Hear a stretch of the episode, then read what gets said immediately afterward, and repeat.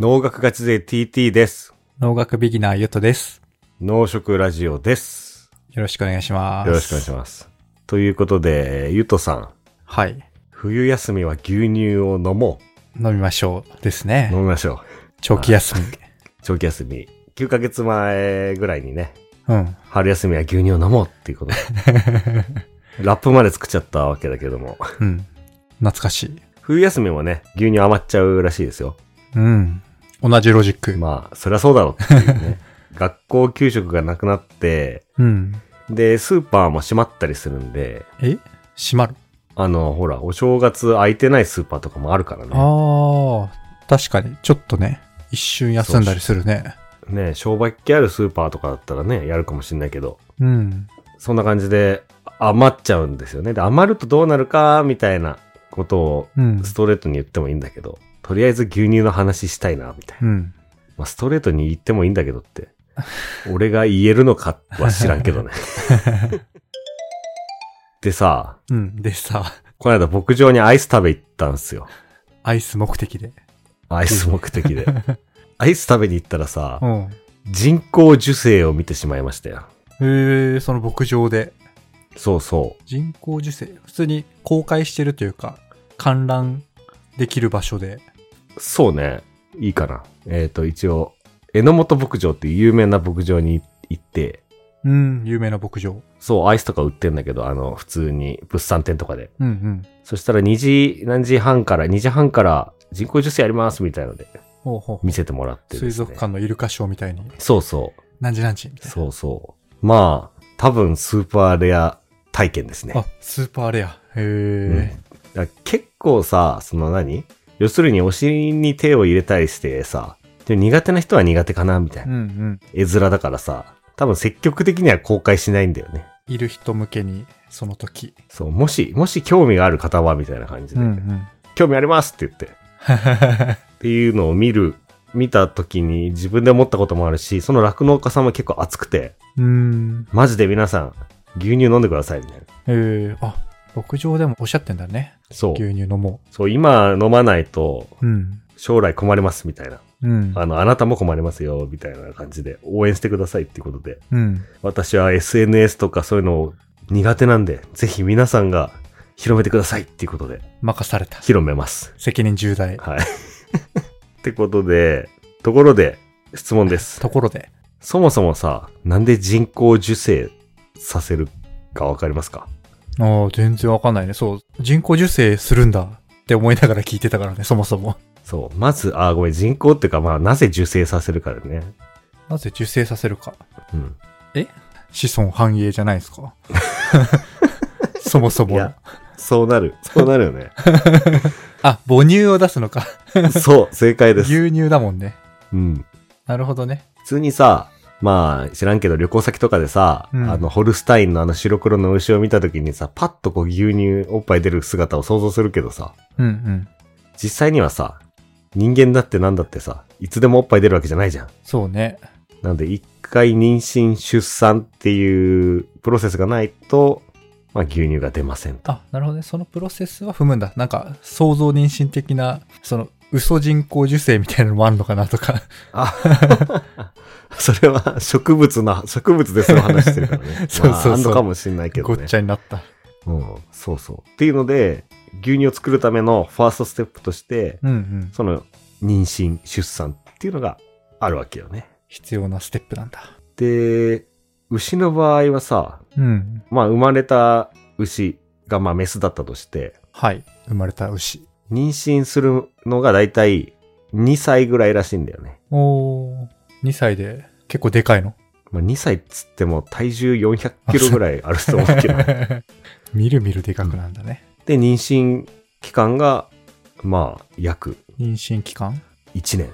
まあまあ、人と同じぐらいってことね。そうなんですよ。っていうサイクルで回ってるおうおうらしいですね。なるほど。で、1年経つとまたおっぱいが枯れるので、あ、なるほどね。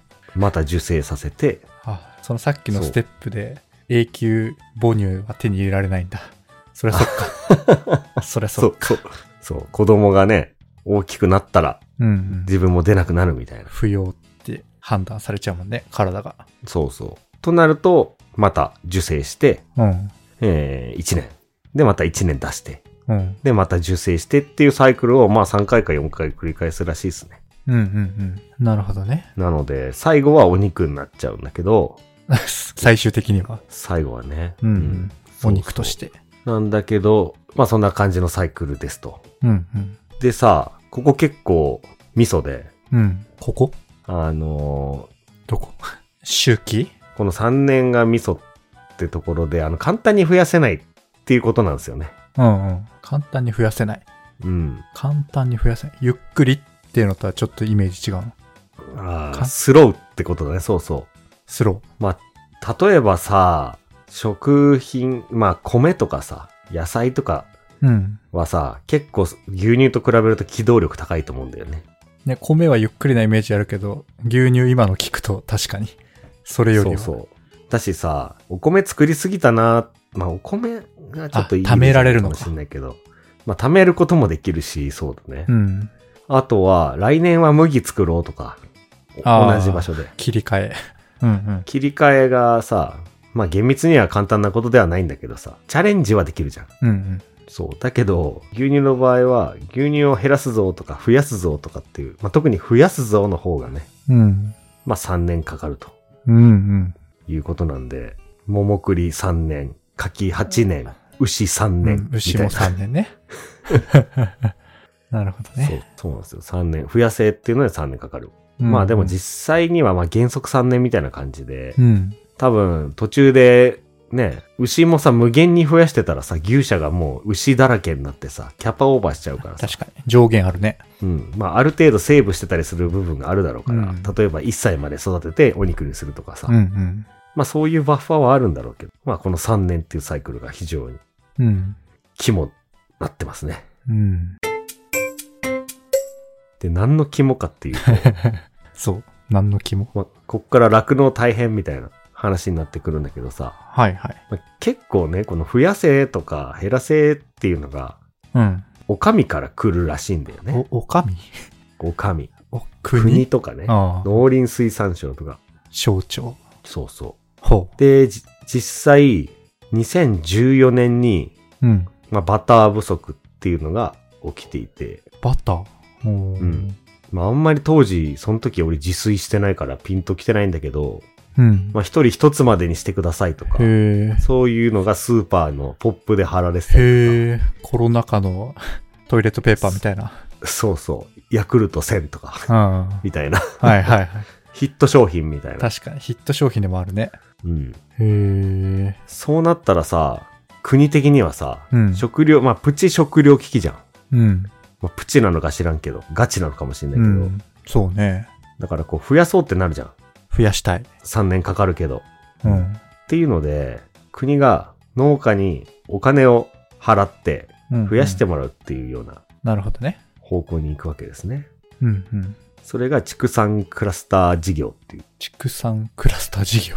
やつらしいんだけど、まあ具体的には、じゃあ増やすのに牛舎を、さっきキャパの話したじゃん、牛舎の。うんうんでっかくしましょうとか。牛舎をでっかくするお金を半額補助しますみたいなね。はいはい。あ補助金ね。いわゆる。そう。で、人が、そうすると人の、人手が必要になるので、人件費。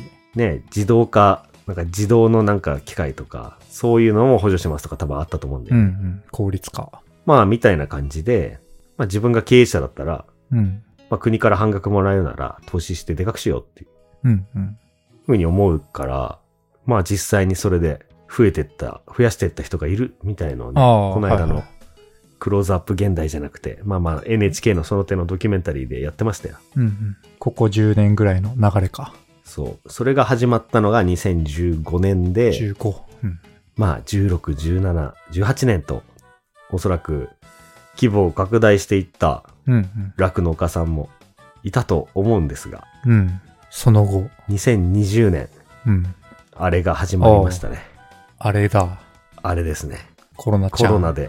そう、コロナちゃんでさ、学校がお休みになったりとかさ、あ、確かに。そっか。そもそもそうか。だからもう給食なんてゼロよね。確かに。うん。長期休みどこじゃないと。そう、だから確かあの時、菅さん、菅総理がう、ん。牛乳飲みましょうみたいなことを言ってた記憶があるんだけどさ、あ、そうだっけ。そう、俺も家にいて酒飲みしか楽しみがねえ からさ。かといってビールで、くわー今日も頑張ったみたいな感じでもないからさ。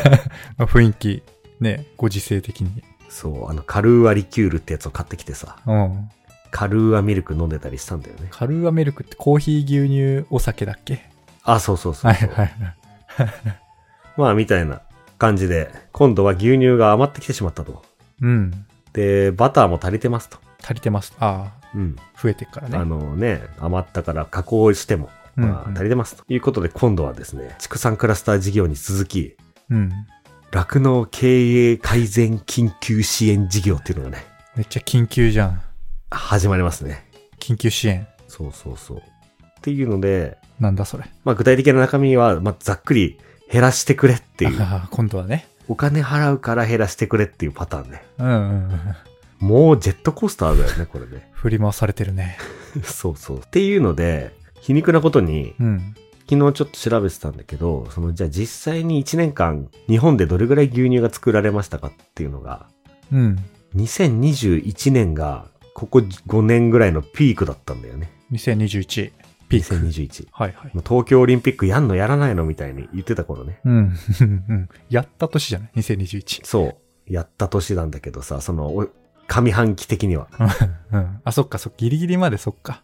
そんな感じだったか。でもめっちゃこれ皮肉だなと思って、うん。ここでその3年が味噌っていう。 3年。さっきのさ、受精してさ、うん。おっぱいが出るようになる。なんだ、生まれて、牛が生まれて、おっぱいが出るようになるまで3年かかるって話をしたじゃん。長いね。だから2021の3年前っていうと、2018年でう、ん。まだまだ牛乳増やしていこうみたいな機運だったと思うんだよね、きっと。うんうん。 だからその時に、いっぱい生まれた子牛が、2021年に頑張っていっぱいおっぱいを出していたと。うん、出していたと。いうことなんだけれども、まあ結果その時って、なかなか外出の自粛とかがあって、うん。給食も飲まないし、タピオカミルクティーも流行ってたか流行ってないかわかんない し、けど、確かに、その前後めっちゃ流行ってた時あったね。そうそう、とかね。うん。まあなんやかんや、家に牛乳が、を買う習慣がない人はさ、外出ないとね、うん。牛乳だの、バターだの、口にしないからさ。うん。そうなんですそうなのか。だからこのね、3年が、この、なんていうのわかんない。こんな感じで時空が歪んでいるみたいな、ね。時空が歪んでいる。違うか。 う。わかんないけど。そう、だから欲しいって言われて3年かかるからこういうことが起きちゃう。その結果、牛乳が余って、牛乳が売れなくて、あるいは買い叩かれて、酪農家が赤字になるみたいな。うんうん。で、ただでさえ赤字なのに、投資して、規模拡大してきた人は借金まで背負ってるわけじゃん。うん。そこがなかなかえぐいっていうなるほ話どです。ね。ああ、そういうことね。あと他には、自己資金というか、貯蓄がないような、体力がないような酪農家っていうのもうんうん。結構苦しいと思うし、うん。さっきちらっと調べたらね、2023年 ?2 年ぐらいのデータだけど、85%の酪農家が赤字です、みたいうーん。超絶厳しい業界じゃん。な。そうそうそう。ってなったらさ、ね、廃業するし、うん。続けたとしても、この牛2歳になったけど、うん。肉にすべきか、人工授精して牛乳作らせるべきか、みたいな。うん。まあ多分も、もちろん牛乳としてね、乳牛として育てた方が、お金にはなるだろうから。あ、そうなんだ。うん。まあさすがにそうだよね。肉にした方が儲かるんだったら、 肉にしてるよね。そういうことか。うん。 まあ、繰り返し、3年の長期スパンというゆえゆえね、うん。繰り返し、こう、作れるしってことか。そうそうそう。うん。ちなみにさっき計算したら、だいたいワンサイクルでうん。 100万円分ぐらい牛乳を生産するらしいですね、1頭。へーらしいっていうか、俺の計算だ から。計算によると、そう。理論的なにん。か、確か、ベジフル大百科の牛乳会を聞いたら、確か1日30リットルぐらいで出るって言ってたんだよ ね。おう30リットル。で、そうすると1ヶ月で900リットルぐらい。まあ、リットルキログラムうん。ぐらいで、年間まあ1万キロぐらいか、1万リットルぐらいか、と。うん。で、牛乳って1キロ100円で取引されてるらしいんで、100円じゃない、120円とかがね、今。はいはい、100円ちょっと。まあそうするとざっくり100万円かな、と。うーん。で、ワンサイクルでこれが3サイクルぐらいいくので、300万円とか。はいはい。もちろん餌代が半分ぐらいかかるらしいけどね。ううんまあ、丸々利益じゃもちろんないと。 うん、そうなんです。あ、で、ちなみに、ちなみに。だから、利益で言うと50万ぐらいなんだけど、さっきの牛を減らしてくださいっていううん。政策、2020年の、うん。は、牛を、なんていうの肉にするのか、本当に処分するのかわかんないけど、牛を減らした人は、うん。 14万円だったかなの補助金を渡しますう。ん。。国から。まあ、それとは別に、その地域の農協みたいなところからも支払われます。ああ、っていうプラスでね。話だったけどさ、今の話だと、荒々だけどね、餌代除くと1頭で150万円ぐらいね、生み出せるはずだから。うんうん。まあまあ、その他人件費とかもろもろ除いてね。そうそとう。りあえず。 150万のところを15万とか、まあ、プラスアルファで売るってなるとね、やっぱ牛乳作りたいようね。ん。直感的にね、そんないい補助ではないっていう感覚そね。うそう。まあ、だけど本当に、さっき赤字が85%とか言ってたからさ、うん。うん。85%の農家が。目先の15万が必要な人もいるよね、そういう状況だったらね。うん。確かね、キャッシュがなかったらさ、従業員雇ってるようなとこだったらさ、に。うん。そのお金払わなきゃとかさ、まあ借金して払わなきゃとかさ、いろいろあるだろうからね。うん。そんな感じです。はい。そんな感じです。うん。 あと、ちなみに、ちなみにまあ、牛乳が余ったらっていうのがさ、うん。実は結構複雑なんですよ。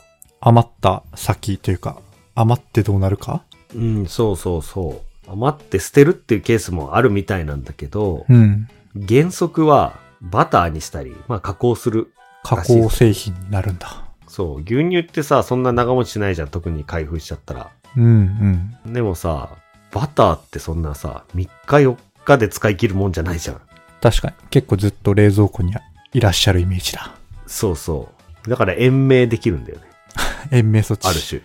うん。はいはい、確かに。っていうことができるから、余った即廃棄とかではないんだよね。うんうん。なるほどね。だから一応、俺らが飲まなくても捨てられることはないんだけど、うん。まあ、即ね。でもこれさ、確実にさ、加工したりするからさ、うん。あんまりこう、ストレートに牛乳が売れた方が多分儲かるよね。まあ誰が儲かるのって、あの、乳業メーカー、牛乳メーカーかもしれない。うんうん。そうなのか。今度そうするとさ、バター作りすぎて今度バターの値崩れしたとかさ、うん。供給型 ね。そうするとバター作りたくなくなったりするじゃん。会社、バター会社的には、バター会社っていうか、まあ牛乳を加工する会社からするとね。うんうん。まあ多分雪印とか明治とか、まあそういう会社のことなんだけどさ、うん。雪印さんの買ってますね。とか、あとバターを作って、バターって油じゃん。うん。ざっくり言うと。ざっくり言うと。牛乳って油だけじゃないじゃん。確かに。脂肪何パーみたいな感じだね。そう。タンパク質とかさ、糖分とか入ってるわけよね。甘いじゃん、牛乳。うん。うまい。で、バター作った時に残った糖と、糖分とタンパク質が脱脂粉乳ってやつなんだけど。ああ、いつか触れたね。そう。まあこれも結構在庫型になったりとか。はあ。だからね、余ったら、一応行き場はあんだけど、うん。今度そっちの需要と供給の世界になってくるから、またややこしいんで、やっぱ牛乳は牛乳として飲むのが一番平和かなって平和。感じじゃないですか。感じじゃないですか。感じじゃないですか。そういう感じらしい。だと思います。おはい、なるほどね。人工授精の話からだいぶ離れていきました。うん重厚受精からどういったのかもう忘れてきたけど。あ、出たまあ、とりあえず、俺らは、たくさん飲みましょうで、いいんだよね。そうです。シンプルに、そこは。そう。やっぱ基本的に原則3年のギャップがあるので、うん。今日飲むことが3年後につながるかなって。なるほどね。でもなんか聞いてて思ったのは、うん。でもそういう機動力の低さ、まあそのススパンとかうん。から、やっぱそれがマイナスにもなったりするんだろうけど、給食とかさ、うんやっぱ安定供給先がこう、割合が大きい方がうん。安定するんだろうなという、その、この間の話じゃないけど、研究費の。はいはい。 2C 向けに頑張ろうとするとより波がさ、 どうのとかあなあ、っそうだて、ね。それがこの3年のスパンとかで考えると、なかなそうだかよね。ねえまあでもそっかそういうジェラート屋さんとかみたいなささ 2C 向けに頑張るうん。でも潰れたりするもんなジェラート屋さんもしょっいちゅうや、 そう、そうだね。難しい、ね、タピオカミルクティー屋さんもめっちゃ減ってるじゃん。うんまあそれはもうもうまさにの流行り廃りだよねうん。まあだからそういう政策とかがね、さっきの、まあ 2B っていうかね、その牛乳とかの、あ、牛乳じゃねえ学校や、給と食かとかだとね、病院とか。それはめちゃくちゃ大事だね、確かうにね。ん。うん。なるほどね。ちなみに自治体によっても結構違うらしいんです、その比率は。ん比率あ、その給食に何保育とか。うんうんうん。うん。そうなんだ。 10%だったかな給食。なんて調べてるえー、あ少ないね。給食なりなんかこうん。う、なんていうの決まったところに作ってるっていうのが結構な割合あるのかなって勝手に想像してた。ねなんか前円グラフみたいなの見た気がする。牛乳のデータって結構散らばってて、上手にまとめてるサイトとかない気がするなへえぁ J ミルクってやつとか見るんだけど J ミルク。あ、まあ J ミルク見てもらうとちょっとあのネタバ レあるかもしれない。見ないとくか。牛乳を飲もうもう一歩解像度高くするとか、うん飲む以外になんかできることってあるのかなおー。シンプルに飲むっすか、やっぱ。人に飲ませる。人に飲む機会を。そうね。まあとにかく発信してくれって言ってたけどね、この間のね、酪農家さんは。何を発信するのえ、牛乳一杯飲もうみたいな。難しいよね。急に牛乳飲みましょうって。まあだから、あれよね。3月ぐらいに撮ったやつはさ、その牛乳を買うという行為を、うん。こうもうちょっと自分ごとにできるようなテーマを心がけ て、コーヒーと掛け合わせたり、アイスクリームっていう視点で行ったり、うん。うん、っていう切り口だったらね、ちょっと意識して消費してみようかなっていうね、気にはなるかなとは思うけどうね。ん、ねえ。まあでも、前回のやつか。やっぱ牛乳、ね、安価ですぐ飲めて栄養価高い。めっちゃ最強じゃん。うんいや、マっていジうの最が強なんだよな。やっぱ身近な人に伝えるには、そうね。それが訴求ポイントになる気がするね。まあそうですね、あとはねなんかにわかに言われてるんだけど、うん。牛乳のやっぱ賞味期限が俺結構ネックだと思ってんだよねおどういうこと、まあ、確かに。割と早いけど。そう一人暮らしとかでさ牛乳買ってきてさう、ん。でなんかしばらく忘れててさなんかもう賞味期限1週間ぐらい経っちゃったみ たいなでなんか匂いするみたいなそういうちょっとネガティブな思い出ある人もいると思うんだよね なるほどね。で俺も実際その記憶はあって、うん。牛乳買ってきたらなんかもう3日ぐらいに、3日以内に飲まなきゃみたいな。うん。で、テレワークとかしてりゃさ、飲むかもしんないけどさ、例えば確かに学生とかでさ、毎日夜バイトでさ、日中授業行っててさ、うん。バイトない日は飲み会ですとか言うと さ、もうさ、いつの牛乳みたいになっちゃうじゃん。確かに。その生活だと、毎朝フルグラでちょっと牛乳かけても賞味期限切れるんじゃないいや、そう、本当に200ミリだから5日間はね、フルグラ食べないといけないか毎日食べればい けるか。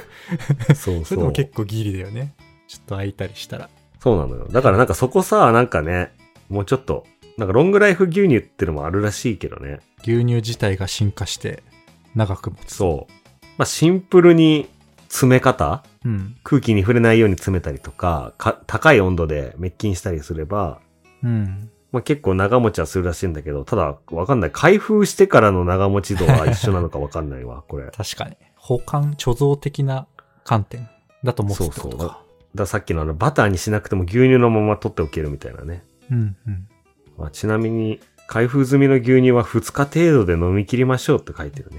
それ牛乳好きじゃないとなかなか厳しい。まあ、大家族か。 いや、そうね。だからあれかもね。そもそも1リットルでもっとちっちゃ売く。るのが難しいんじゃないまあ、500ミリをさ、デフォにしたらさ、みんな喜ぶんじゃないだか どうなんだろうね。ら結構好きな理論がさ、うん。白菜4分の1カット理論。ああ、はいはい。カット多いね。4分の1、半分。ね、もともとは1個でさ、でっかいので売ってたんだけどさ、うん。まあ今も売ってるけどね。まあ例えば、でっかいの1個で180円ですと。うん。半分で100円ですと。ちょい割高。ね、4分の1で80円ですみたいな。もっと割高だけど買うよね。そう。そう そう。それってさ、そんなに食べきれないっていう。 うん。で、実際調子乗って買ったの1個、俺、白菜。 4分の1じゃなくて1個ね。毎日食ってるけど、家族で。うん。全然なくならない。で でかいよね、白菜は。もう鍋3回ぐらいやったけど、まだなくなりました。いや、そう、そんな感じで、もうちょっと500で売るっていうのがね、デフォになると、こっちも腐らしちゃったらどうしようっていう気持ちなくなるし、まあ、消費量は減っちゃうかもしれないけど、ね、割高作戦で売れば、まあ、乳業メーカーは儲かるよね。うんうん。割高だからね。ああ、でもそうすると酪農家までいかないのか。酪農家はね、これは500ミリ用の牛乳ですって言って出荷しないもんね。 うんうん。まあでも、乳業メーカーが儲かればもうちょっとね、金払いが良くなるそうね。かもしんないからね。うんうん。うんじゃあ、俺は500ミリ販売作戦を推薦します。なるほどね。小分け。小分け。やっぱその、一番の課題は、一人暮らしの人とかが、なかなか開封後、そんなにいっぱい飲めないっていうん。う。ね。 200はどうっすか懐かしの給食みたいな。 200も、に、コンビニとか行ったら売ってるよね。コンビニあるんだ。あそう200いいね。200も。車とかで1日飲むみたいな。例えば、営業をやってる人とか さ、なんかトラックドライバーの人とかさ、うん。 500をさ、1日車の中置いとくのは多分やばいじゃん。 だんだんと。しか。も朝、朝口つけたやつ。 確か200だとね、朝1本、夜1本みたいな、に。うん。夕方1本みたいな感じでいけるからいね。やーね、いやー毎度だけど、今日振り返ってもね、牛乳、ソフトクリーム、うん。カフェラテ、うんえープロテイン。お4回は飲んでますね、牛乳。聞きましたから、酪農家の方聞いてます かゆとさんはこういう男です。たくさよろしくお願いしん、ますいろんな形でうん。摂取しております。素晴らしい。じゃあ、一旦こんなところで。はい。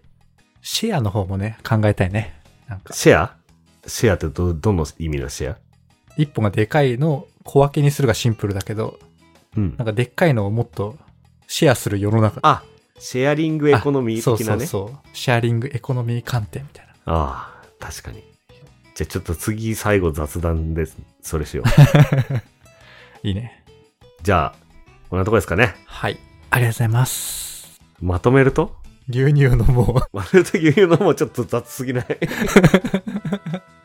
まとめると結構酪農は苦しそうですねっていうう。うん。話ですね。3年後の牛乳を守ろうみたいな感じかな。まあ、はい。結果、何するかっていうと、僕らは飲もうなんだけどね。飲 もうっていうね。牛乳を。うん。勝手に作戦会議も楽しかったです。 はい。お疲れした。お疲れでした。はい。ということで、最後まで聞いてくれた皆さん、お手元のポッドキャストアプリで、星5つよろしくお願いします。お願いします。えー X のハッシュタグ農食ラジオでのご感想もお待ちしております。はい。お待ちしてます。それでは、皆様、また来週、また、牛乳。また牛乳。最後に、農家の種のコッティさん、酪農家のコバちゃん、アオちゃんからお知らせです。あー冬休みやん学校がないけん主婦は大変よ給食ないってことは牛乳飲まないってことだよねでも、うちの牛、めっちゃ生まれとるんよ。わかった牛乳買ってくる冬休みに消費者の皆さんにたくさん牛乳を飲んでいただくことが酪農家の支えになりますカフェオレカルピスシチューにお鍋牛乳を入れると美味しくなるものがたくさんありますよ X で豪華プレゼントが当たるキャンペーンも実施中。ぜひ、ご応募してくださいね。牛乳で、スマイルクリスマス。そして、ハッピーニューイヤー。ハッシュタグでつぶやこう牛乳でスマイルプロジェクト